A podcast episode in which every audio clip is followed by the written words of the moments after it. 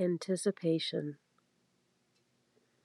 Well, said Pooh, what I like best.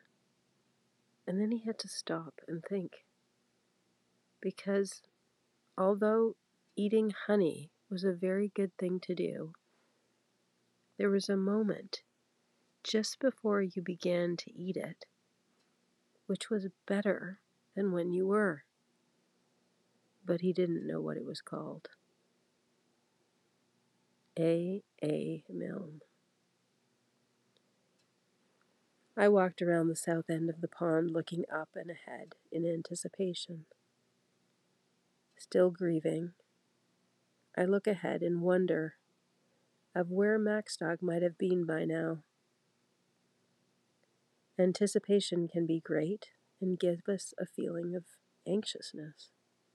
Will I get the job? Will she marry me? Etc., etc.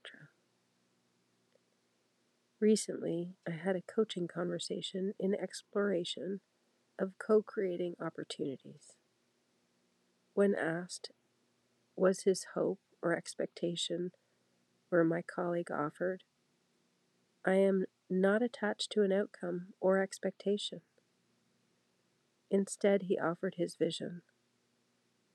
When I am 80 or 90, looking back on my life, I want to feel that I've done all I can to live to my potential and to bring that out in others. That is what I'm curious to do. The specific form is what I'm open to discovering. Imagine how many conversations we engage in, one to one or in a team, where we might be pushing a very specific agenda or outcome. What would it be if instead we offered or restated the shared vision? I walked around the pond watching the sunrise against the maples.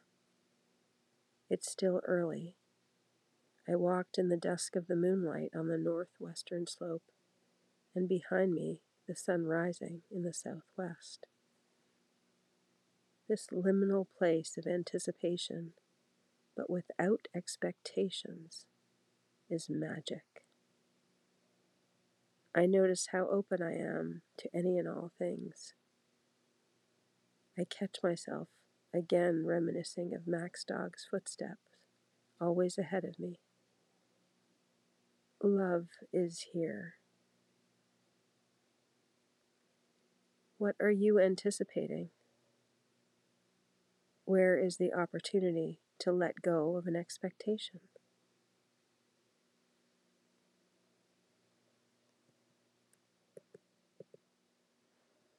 Thanks for listening. Please do share if you find this valuable and like the post. I always appreciate the feedback. Have a great day.